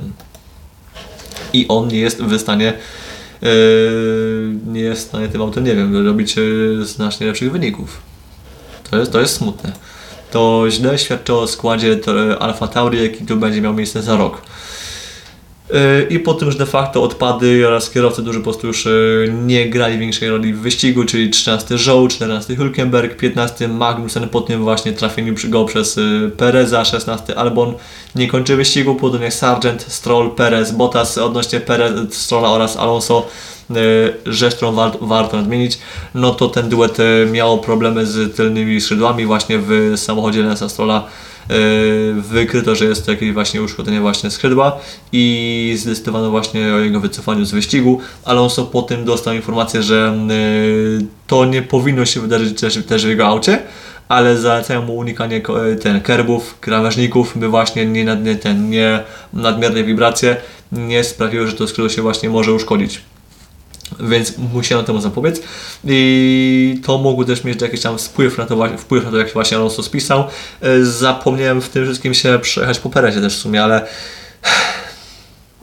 nie, Perez po prostu był jakiś, po prostu inny poziom, inny poziom dramatu w ten weekend. Y, Czeko, ja mówiłem kiedyś y, parę lat temu powiedziałem, że Perez ma takie coś, że on musi w każdym roku, w ciągu każdego roku musi raz mieć taki wyścig, gdzie po prostu ci odwala na maksa, że po prostu, że wpada w każdego, nie wiem, łapie maksimum kar, jakie można wyłapać, y, odwala najgłupsze błędy, najbardziej szkolne błędy, jakie można odwalić I ja powiedziałem to, że to był Grand Prix Singapuru. Otóż myliłem się, bo Grand Prix Japonii to był jeszcze wyższy jakiś level. Po pierwsze właśnie półtorej sekundy w plecy do, do Verstappena w kwalifikacjach, po drugie właśnie wypchnięcie Louisa Hamiltona poza tor, po trzecie jeszcze wpadnięcie w Kevina Magnusena właśnie po restarcie i zrujnowanie wyścigu jemu oraz sobie. I jeszcze to wyprzedzenie pod safety carem dwa razy, przy tym samym zjeździe, dwa razy wyprzedził e, dwóch, kierow, dwóch różnych kierowców e, pod safety carem. Jeszcze do tego dodajmy sytuację przy wirtualnej neutralizacji, gdzie gdy już Perez e, po wpadnięciu w Magnusena wracał do alei serwisowej, e, to w zakręcie spółny już pod VSC Perez jechał tak wolno, że gdy wznowił się wyścig, wznowiła się walka, to będący po jego zewnętrznej Norris, którego już dublował, no omal nie został przez niego wywieziony poza tor, a właściwie został, ale nie został, że został prawie że storpedowany na, na pobocze.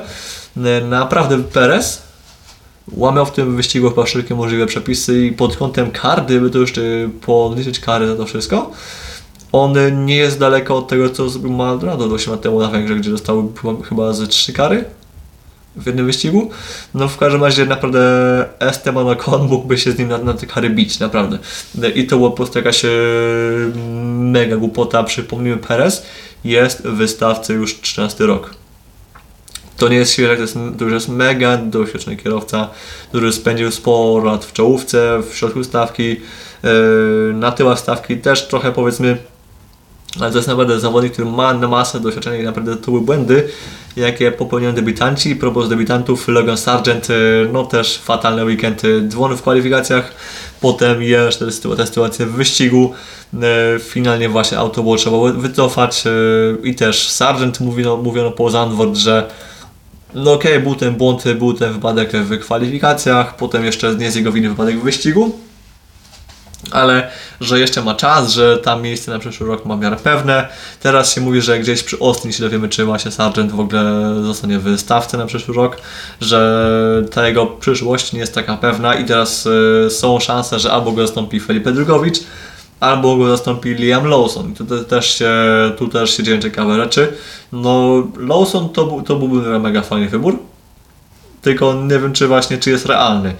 Natomiast najbardziej realne wydaje się być to, że go zastąpi Felipe Drugowicz, ponieważ no, Drugowicz po prostu jest w stanie wnieść więcej hajsu.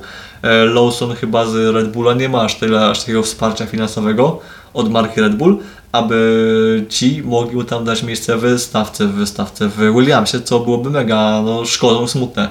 No bo Lawson zasługuje na miejsce, z drugiej ten Drugowicz jako mistrz Formuły 2, całkiem zdolny kierowca, też na to miejsce zasługuje, więc szkoda byłoby Szkoda byłoby właśnie, gdyby, gdyby Lawson nie dostał miejsca, ale no z drugiej strony też właśnie Sargent czy Drugowicz też jakąś szansę powinni mieć. No właśnie to jest kwestia zbyt małej ilości miejsc w wystawce, co mam nadzieję, że e, Michael Andretti w najbliższych paru latach nam e, załatwi i poprawi tę sytuację. Czy coś jeszcze jest e, do powiedzenia Grand Prix Japonii? No nie naprawdę bardzo fajny wyścig, świetna, świetna walka, szczególnie właśnie nam od tego trzeciego miejsca w dół, aż do dziesiątego miejsca mniej więcej. Naprawdę tam się sporo, sporo się działo, było sporo przytasowań, parę fajnych manewrów, które wa warto obczaić. E, najlepiej te z pierwszego zakrętu, bo one często były bardzo efektowne i w pierwszym zakręcie naprawdę ta walka była momentami bardzo efektowna, szczególnie właśnie ten manewr, który już wspomniałem, Leclerc na Russellu to było coś e, pięknego, finezyjnego i bardzo przyjemnie się to oglądało. E, z formalności, no to już wiemy, że mistrzem świata w sezonie 2023 w klasyfikacji konstruktorów jest Red Bull, który już e, przyklepane mistrzostwo świata ma, świata ma. Teraz ich celem jest po prostu dowiezienie drugiego miejsca dla Pereza. Oczywiście Verstappen w Katarze, najprawdopodobniej w sprincie będzie już też mistrzem świata kierowców. E, ciekawi mnie właśnie to, czy Red Bull dobije, bo teraz mają 623 punkty. To czy Red Bull dobije do mniej więcej poziomu 800 punktów, no w sumie 800 punktów biorąc pod uwagę, że zostało wyścigów ile? 3, 4, 5, 6. 6 wyścigów, to daje łącznie, gdyby punktował sam Verstappen, daje mu to spokojnie tam prawie te 150 punktów, bo jeszcze są sprinty. Ale gdyby Perez jeszcze na ten y, coś fajnego przywoził i się obudził na przykład, no to 800 punktów jest y, całkiem realnym wynikiem i jestem ciekaw, czy faktycznie jest na takie coś szansa. Byłoby super, ale no nie liczyłem na to, żeby, żeby coś z tego, żeby te 800 pękło. 750, 750 punktów pęknie spokojnie, ale czy będzie 800? Who knows, to się okaże. Eee, jeśli chodzi o klasyfikację hmm, zespołową, tak powiedziałem, jeszcze jest walka między Mercedesem a Ferrari, a Aston Martina goni McLaren.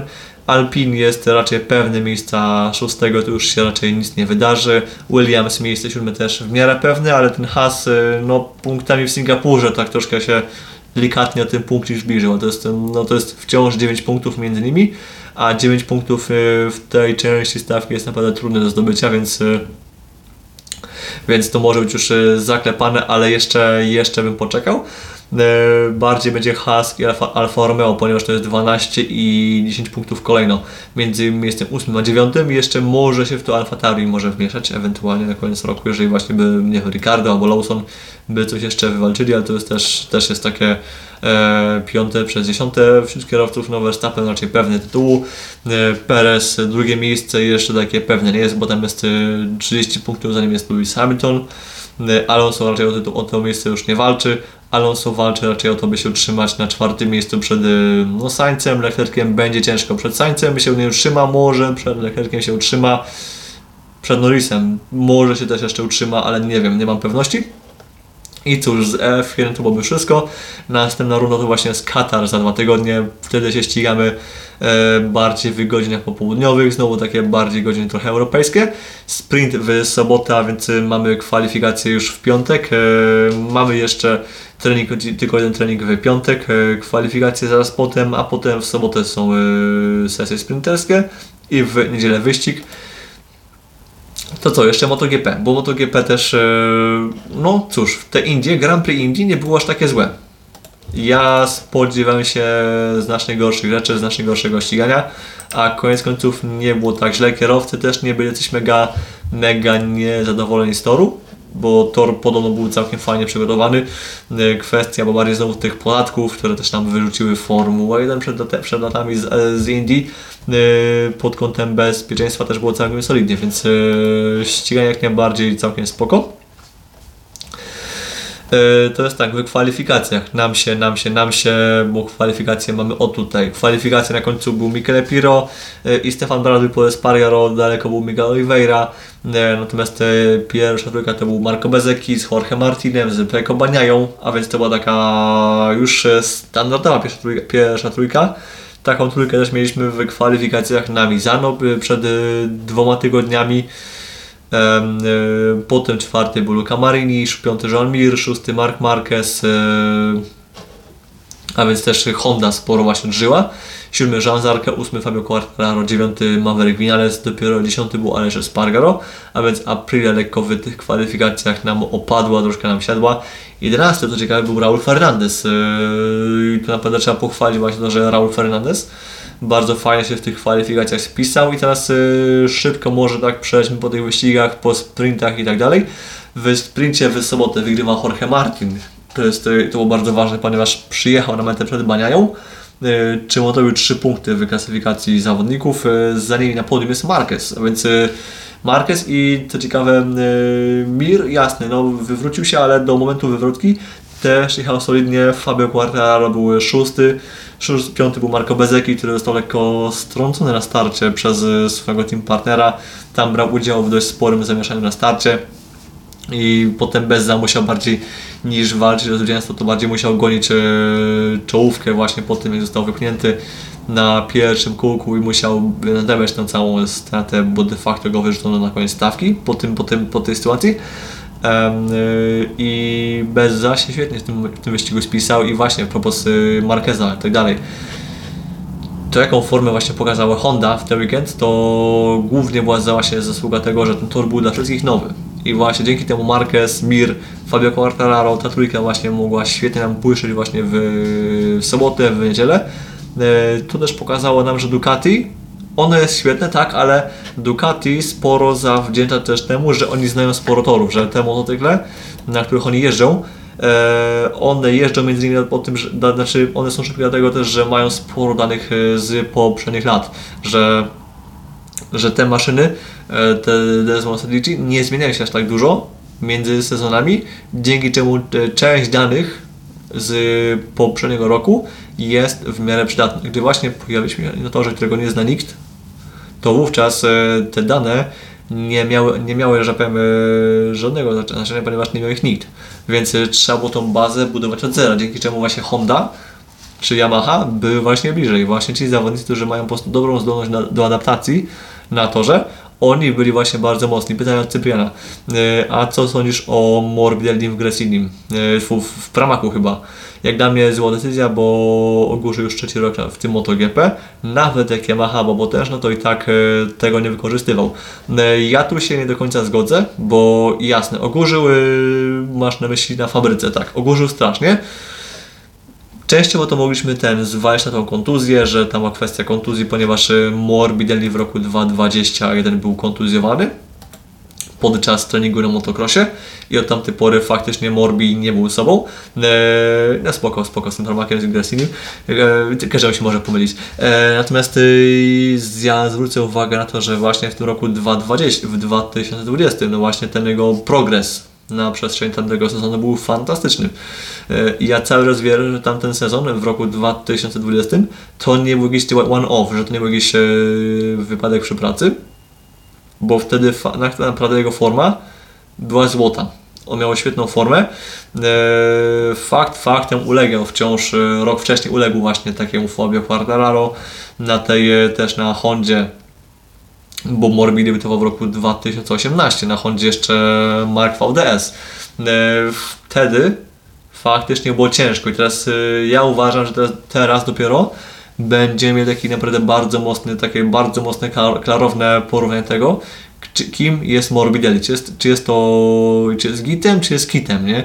Bo właśnie, był na tej, był na tej Hondzie z Millerem, E, Był na chodzie z Millerem właśnie w Mark VDS, e, twój nie z Millerem, e, z rabatem, z rabatem na Mark VDS-ie i no przez to, że była Honda używana, bo to była Honda roczna, bez żadnych poprawek, e, z bardzo małą ilością danych, bo tam naprawdę tam ten Mark VDS przez Hondę był bardzo mało wspierany. Tam było ciężko powiedzieć, jak sobie Morbidelli poradzi. Potem był na tej fabrycznej Yamasze, e, w sensie dostał fabrykę od, na ten, od Yamahy w zespole Petronasa i jakoś to hulało. Pierwszy rok nie był, nie był szałem, ale rok, rok później, rok 2020, gdzie miał Hondę, twój Hondę Yamaha yy, też z roku 19, czyli de facto dostał rok, dwa lata temu miał to samo, no to on się faktycznie roz, rozkręcił i był świetny. Ale potem właśnie przyszedł ten rok y, 2021 i nagle wszystko się rypnęło. E, Teraz te 2,5 roku na, na w, w ekipie fabrycznej też no, nie napawają optymizmem, chociaż bywają momenty teraz w tym roku, że pokonywał Fabio. Tego, no, jaka, jest, jaki jest, jaka jest wartość tego, że pokonywał Fabio, gdy obydwaj walczyli miejsca 8-9, czyli de facto tam, gdzie Morbidelli był przez cały rok, a więc można powiedzieć, że e, co by się działo w Yamasze, to Morbidelli tak jest daleko w czarnej głębokiej. I teraz e, faktycznie po takich paru sezonach można mieć wrażenie, że Morbidelli jest kiepski. Tak. Morbidelli, e, Franco na pewno ma, takie, ma taki styl, ma takie, takie, taką e, cechę, że on potrzebuje faktycznie czasu. Też e, w Moto2 jak go obserwowałem, to chłop faktycznie potrzebował kilku lat, żeby się wjeździć tą maszynę w, w Moto2, by potem móc e, zdominować mistrzostwa świata w tej kategorii. I teraz e, to samo uważam, że ma miejsce właśnie w MotoGP, gdzie też było takie długie rozpędzanie, po czym przychodzi rok 2020 i też chłop się właśnie rozpędził w tym dość e, szalonym wówczas sezonie, który troszkę dla mnie jest taki troszkę trudno go tak e, troszkę tam e, ta wartość tego sezonu jest taka troszkę tam, taka, taka, trochę tam, taka ta wartość e, sezon 2020 jest taka, taka, taka, trochę, taka trochę mnie dziwna, ponieważ e, tych wyścigów było mało, ale były one w krótkim dostępie czasu między sobą. Było sporo wyścigów e, tydzień po tygodniu na torach, które się powtarzały. I tamten sezon był bardzo dziwny. Teraz trudno mi powiedzieć właśnie, czy Franco faktycznie jest po prostu to był, to był po prostu rok, taki po prostu rok jednego, ten po prostu był taki mm, one-off u niego, czy może faktycznie jest świetny. I teraz ja uważam, że w Pramaku będzie na niego właśnie szansa być albo nie być. I ja uważam, że da radę. Tylko problem jest taki, że okej, że dać radę da. że pewnie w piątce pierwszej będzie walczył, że jeżeli byłby w, będzie w piątce, to myślę, że będzie świetnie, będzie spoko. Tylko problem jest taki, że on ma za po drugiej stronie garażu ma rakietę, bo to jest Jorge Martin, a naprawdę z Martinem yy, łatwo nie będzie. No bo to jest, to jest yy, zawodnik walczący o mistrzostwo świata. To w sumie też yy, do czego teraz przejdziemy.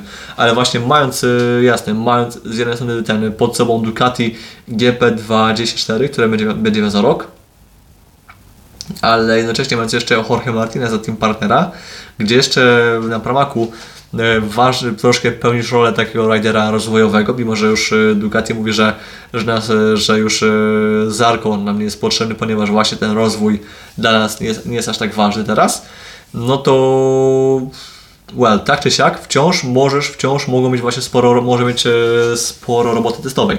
I mnie teraz ciekawi właśnie, jak się właśnie Franco do tego wszystkiego ten przystosuje. No bo naprawdę zada- zadanie nie jest łatwe. Sprzęt jest dobry, ale wyzwanie jest mega ciężkie. Będzie musiał naprawdę mega szybko przyswoić e, sporo ilość informacji, sporo ilość zmian, bo to będzie drastycznie inna maszyna względem tego, czym jeździł do tej pory. Jasne, jeździł na Hondzie 5 lat temu, która Honda ma troszkę, ma troszkę podobny styl jazdy do Ducati, znaczy miała kiedyś, że jeździło się dość, no, no, dość podobnie. Miała dość podobne wymagania i tak dalej.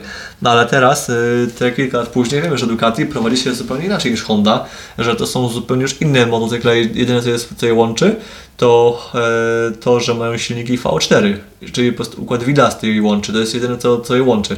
E, tak pod kątem czysto teoretycznym. To jest czysto teoretycznym. Natomiast pod kątem aerodynamiki, e, zachowania maszyny na hamowaniu, na wejściach zakręty, na wyjściach, na czym Honda sporo traci. Też jeszcze wejścia, y, przejścia przez zakręty, co też się różni na Yamasze, działania na Yamasze, e, obchodzenie się z ogumieniem, to są naprawdę diametralne różnice i naprawdę Franco ma przed sobą spore wyzwanie, ale tak czy inaczej będzie sporo wymagań od niego. Franco ma chyba kontrakt na rok, więc y, od tego roku, y, co będzie za rok, od y, przyszłego sezonu, u niego sporo zależy.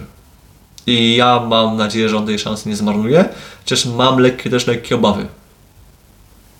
Więc y, no uważam, że, że ten, że więc uważam, że po prostu, że faktycznie szansa jest spora, ale pytanie, czy Franco sobie poradzi. Bo też no właśnie 21 rok to jest coś, co mu sporo chyba namieszało we, w głowie, w ciele, w organizmie i tak- tak dalej. To jest y, to był rok, który po prostu mega go kopnął w tył. I do tej pory chyba się nie może z tego podnieść. Mam nadzieję, że, właśnie, że ten y, rok w, pram, w Pramaku za rok da mu gdzieś tam jakiś świeży start, że, że pozwoli mu wyrwać się z tego, co miał miejsce na Yamasze. Zresztą zobaczmy, nie wiem, co miał miejsce z Alexem Marquezem na przykład. Y, No bo Alex Marquez y, na, Yama, na Hondzie w dwóch, trzech poprzednich latach no dzierował wybitnie większość. A teraz na tym prywatnym Ducati no może nie jest, nie jest to Bastian z zeszłego roku, ale naprawdę potrafi zaskoczyć. Więc y, ja myślę, że gorzej nie będzie ten y, z Morbidelli na Pramaku, a może być lepiej. Tylko musi się chłop faktycznie szybko do tego przystosować. E, wracając do, ten, do, do, ten, do meritum, do samego Grand Prix Indii, to wygrywał w sobotę Jorge Martin przed Pekobaniają, przed y, Markiem Marquezem, więc Marquez na podium w sprincie, co jest dla niego bardzo fajnym wynikiem. E, Brad Binder właśnie też mega, mega fajnie, mega walecznie się też e, przebijał. E, Piąty Bezeki właśnie po tej akcji ze startu, gdzie sporo stracił właśnie na starcie, po tych wepchnięciach, szósty Quartararo, gdzie już e, rzutem na taśmę ta, ta pozycja została stracona, tak mógłby być nawet Fabio piąty. Szkoda, bo naprawdę Fabio był mega mocny w ten weekend, jak powiedziałem. E, Szybka nauka toru, szybkie zgranie setupu z, z motocyklem, z riderem. Było to kluczem. Ducati nie ma tutaj przewagi w postaci tego, że mają 8, e, 8 razy więcej danych od reszty, bo ani tu nie mogli testować, ani nic, więc wszyscy tu ruszali z czystą kartką. To, że Ducati było koniec końców, e, no miał dwa, dwóch, trzech riderów, riderów najlepszych, to jest jedno, ale dwa, właśnie Honda oraz Yamaha, dzięki temu, że właśnie, że wszyscy ruszają od zera, byli trochę mniej w czarnej głębokiej. To im mega pomogło. Siódmy Miller, ósmy Vinales, e, dziewiąty Raul Fernandez w sprincie, Poza punktami już Lidia Antonio, Augusto Fernandez, 12 Oliveira, 13 Nagagami, e, między innymi 15 Morbidelli. W wyścigu nie ukończył e, Espargaro, Alejsz oraz Paul, czy też Jean Zarco, Jean po wywrotce. E, No właśnie, bo też troszkę spora imba na starcie w sprincie, bo też właśnie nam Marini wypchnął właśnie bez jakiego. Do tego jeszcze dwójka Aprilli oraz Augusto, Augusto. E, oraz, oraz, oraz oraz jeszcze Oliveira chyba też ucierpiał troszkę na starcie. Tam się troszkę się działo na tym na, na starcie sprintu, ale tak, to była bardziej taka właśnie walka Martina z Baniają, taka bardziej korespondencyjna. No i też to, żeby też ta walka Marqueza z Binderem za sobą oraz y, ta walka bez jakiego to by wrócił do czołówki.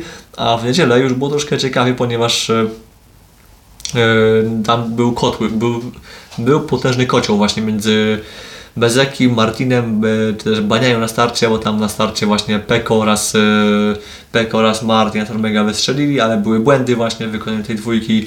E, Potem Bezeki wraca na prowadzenie. Potem Martin walczy właśnie z, z Baniają o drugiego miejsca wielokrotnie popełniając błędy właśnie w czwartym zakręcie. Było sporo błędów właśnie w tym miejscu i naprawdę Martin miał tam mega, miał tam mega farta, że on się nie wywalił parę razy, a propos wywrotek to właśnie w wyścigu się wywrócił Mark Marquez na przykład w bardzo wczesnym etapie, wywalając de facto za okno walkę o podium. Nie wiem czy to podium byłoby realne, ale no czwarte, piąte miejsce spokojnie za okno wywrócił, dojechał finalnie na miejscu dziewiątym. Yy, największym dealem, największą sytuacją z tego wyścigu było to, że Peko Baniaja zaliczył, zaliczył wywrotkę. Co ciekawe, Peko jechał jako jedyny na oponiach, yy, jako jeden z dwóch zawodników, bo jeszcze jechał Morbidelli. On i Morbi jechali na oponie twardej z przodu oraz miękkiej z tyłu. Cała reszta miała oponę pośrednią yy, z przodu, miękką z tyłu. Jeszcze Jorge Martin miał dwie opony pośrednie z przodu. I cóż, działo się tyle, że Bezeki do, dowozi mocne zwycięstwo trzeci raz w tym sezonie. Jorge Martin drugi na mecie, po tym jak miał jeszcze w końcówce właśnie problemy z hamowaniem, bo nie mógł trafić w apex czwartego zakrętu wielokrotnie.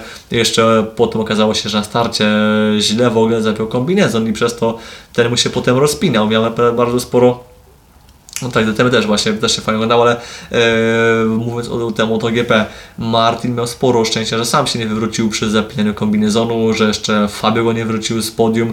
E, i teraz ta walka o Mistrzostwo Świata nam się mega otworzyła, ponieważ e, jasne, prowadzi Peko Baniaja, ma teraz punktów e, 292, ale tylko 13 punktów za nim jest Jorge Martin. Naprawdę też tutaj odpowiadając Cypry na Twoje pytanie, szczerze, ja jestem w tym momencie gotów postawić prawie wszystko, co bym mógł na, na Martina.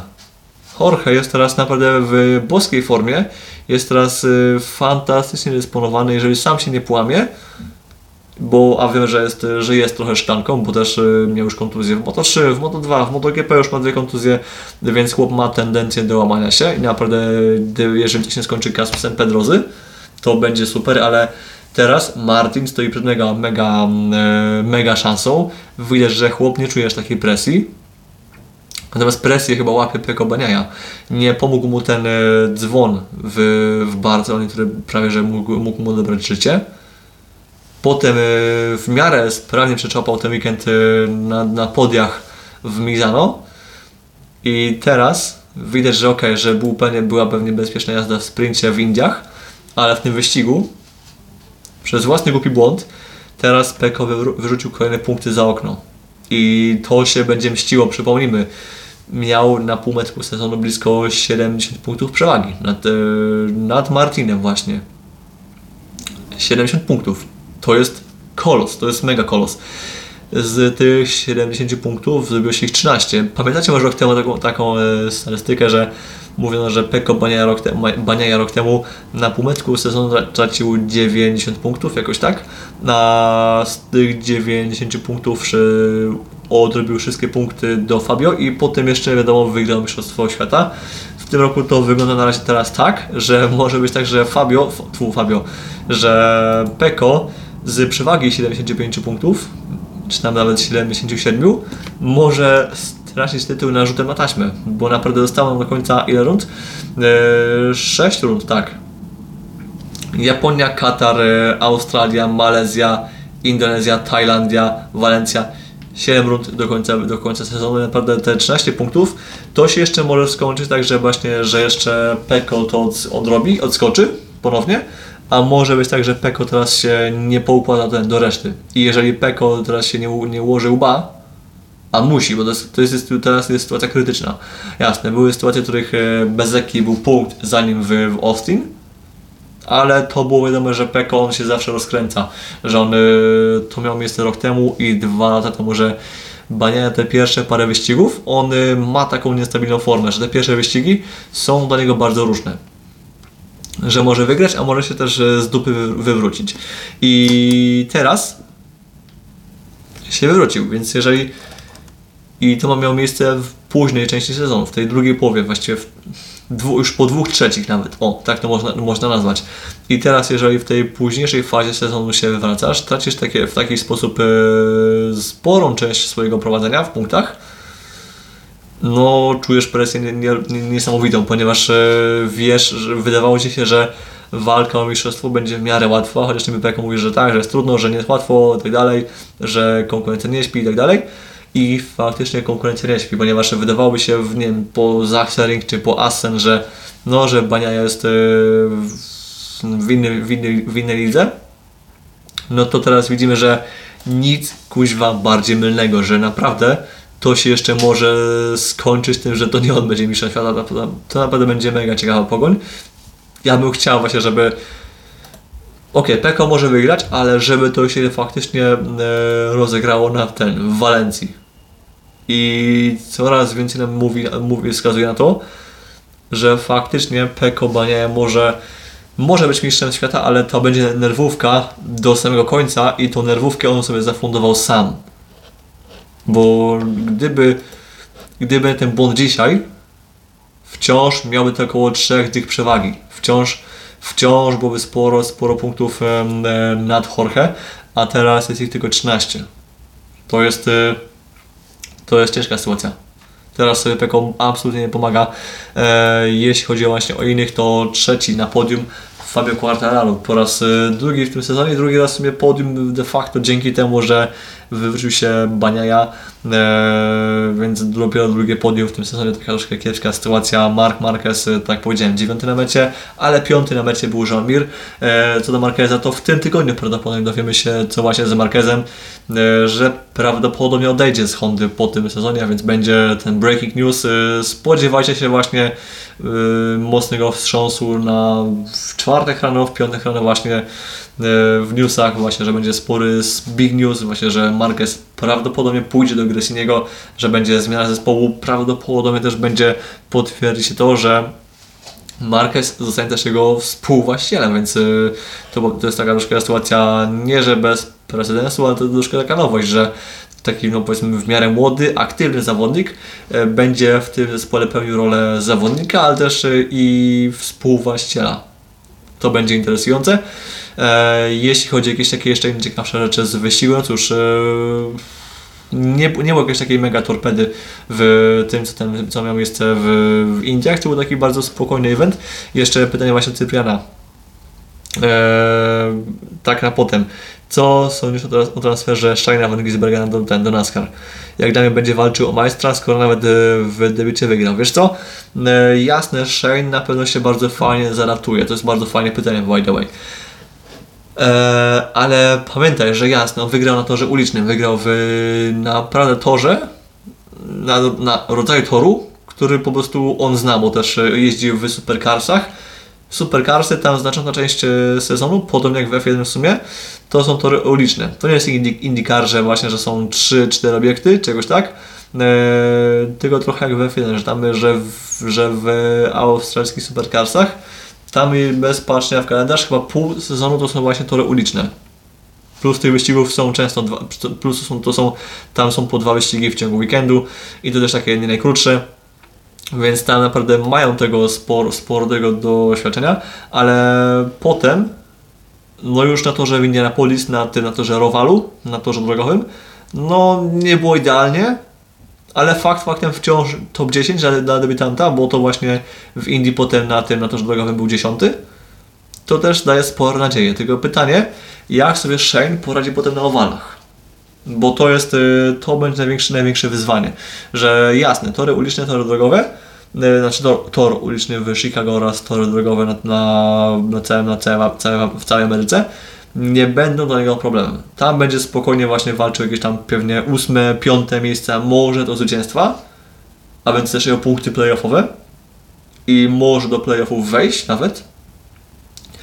Tylko pytanie co z owalami. To jest, e, to jest największa niewiadoma. Już chyba jechał na torze na krótkim owalu w Indianapolis, bo jeszcze w Indianapolis jest nie tylko tor, e, jest nie tylko IMS, ale jeszcze jest tor IRP, to jest chyba Indianapolis Road Course, Road Course jakoś tak. To jest e, krótszy owal, troszkę przypominający Martinsville i tam już miał troszkę, miał już taką, taki pierwszy chrzest bojowy w Track Series, bo właśnie na tej serii tam jechały na tym wyścigu, w tym wyścigu na tym owalu i jestem też ciekaw, co będzie właśnie z owalami. Na pewno będzie z nim ostra walka, bo to jest y, w supercarsach też się walczy ostro. Równie ostro to w NASCAR. Tam y, jeśli bym miał postawić, y, porównać te sposoby walki właśnie w tych dwóch seriach, ja tam stawiam znak równości. Naprawdę w tych dwóch seriach jest po prostu e, napierdalanka po całości. Więc też będzie sporo kontrowersji. A biorąc pod uwagę to, że jeździ w Trackhouse'ie, to Justin Marks, a więc, Marks, a więc właściciel całego projektu tutaj Trackhouse, no będzie, będzie ten, będzie, będzie rozpierdol. Będzie, będzie śmiesznie. Naprawdę NASCAR za rok z Shane'em powinno mocno uzyskać na popularności, bo to będzie po prostu jak Ross Chastain, tylko po prostu na jeszcze większym wypa wypasie, bo jeszcze Van Gisbergen ma oprócz e, skilla i fantazji, to ma jeszcze tą mega popularność, którą ze sobą przynosi.